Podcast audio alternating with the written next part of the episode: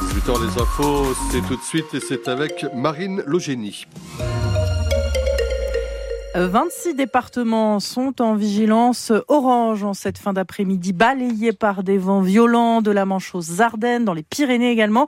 On fait le point avec vous, Emmanuel Collardet, sur cette tempête Louis, une tempête qui a déjà fait une première victime. Oui, dans les Deux-Sèvres, un homme de 52 ans est mort emporté par une rivière alors qu'il roulait sur le pont qu'il a surplombé.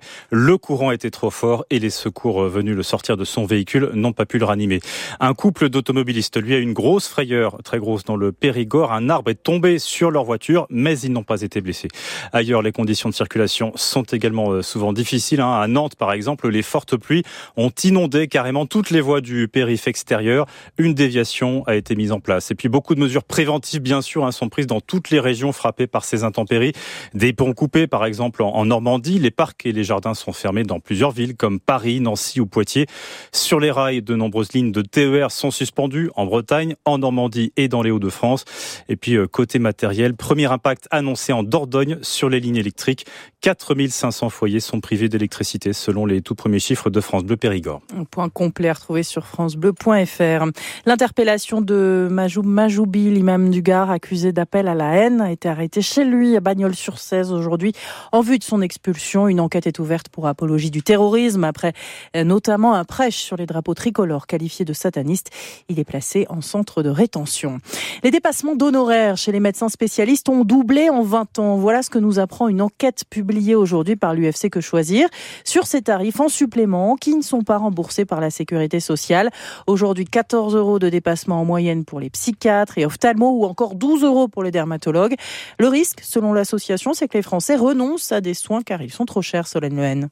Jocelyne habite dans les Hauts-de-Seine, l'un des départements où les médecins spécialistes pratiquent le plus souvent des dépassements d'honoraires. À part le généraliste, tous mes médecins, sans exception, tous prennent des dépassements d'honoraires, que ce soit l'ophtalmo, le dentiste, euh, entre 30 et 40 euros par consultation minimum. L'UFC Que Choisir s'en est tenu au tarif de consultation de 8 spécialités médicales, cardiologue, ophtalmo, pédiatre ou encore psychiatre, et résultat, plus de la moitié pratique des dépassements d'honoraires.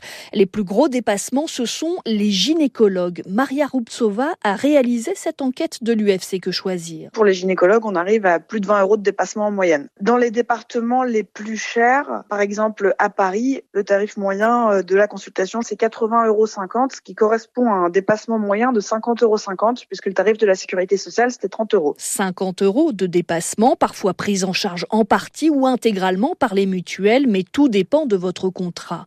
Les dépassements sont plus importants dans les déserts médicaux et dans les grandes villes où la vie est plus chère. L'UFC Que Choisir demande notamment que les jeunes médecins spécialistes ne puissent plus imposer des dépassements d'honoraires en début de carrière. Solène Lehen pour France Bleu. 16 000 boîtes de phytose rappelées après la découverte d'un autre médicament dans les tubes. À la place de ce comprimé destiné à soulager le stress, un antihistaminique, l'Agence nationale de sécurité du médicament annonce donc le rappel de ce lot de phytose. C'est ce qu'on appelle une erreur de conditionnement. Les deux comprimés sont fabriqués sur le même site. Des tracteurs devant la préfecture de l'Oise à Beauvais, des actions menées aussi en Savoie et en Haute-Savoie dans des supermarchés. La FNSEA, les jeunes agriculteurs et la coordination rurale maintiennent la pression avant le salon de l'agriculture. Euh, c'est samedi avec la venue d'Emmanuel Macron pour l'inauguration. Attention aux jouets que vous achetez sur la plateforme en ligne chinoise Temu, une plateforme qui s'est considérablement développée ces deux dernières années hein, grâce à un marketing très offensif. Une étude vient d'être menée au niveau européen et sur les 19 jouets achetés, aucun ne respectait pleinement la législation européenne et 18 présentaient même un risque réel pour la sécurité des enfants. Julie Chabou est la vice-présidente de la Fédération française Jouets Périculture. Par exemple, on a un anneau en forme de nuage avec des petits rubans aux couleurs de l'arc-en-ciel. Eh bien, ce produit potentiellement peut couper l'enfant avec des parties métalliques qui ressortent et qui sont pointues.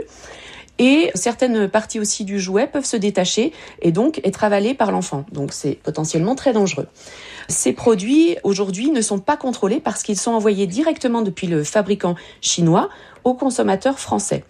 Ce qui fait qu'il n'y a pas de possibilité de vérifier la conformité de ces produits.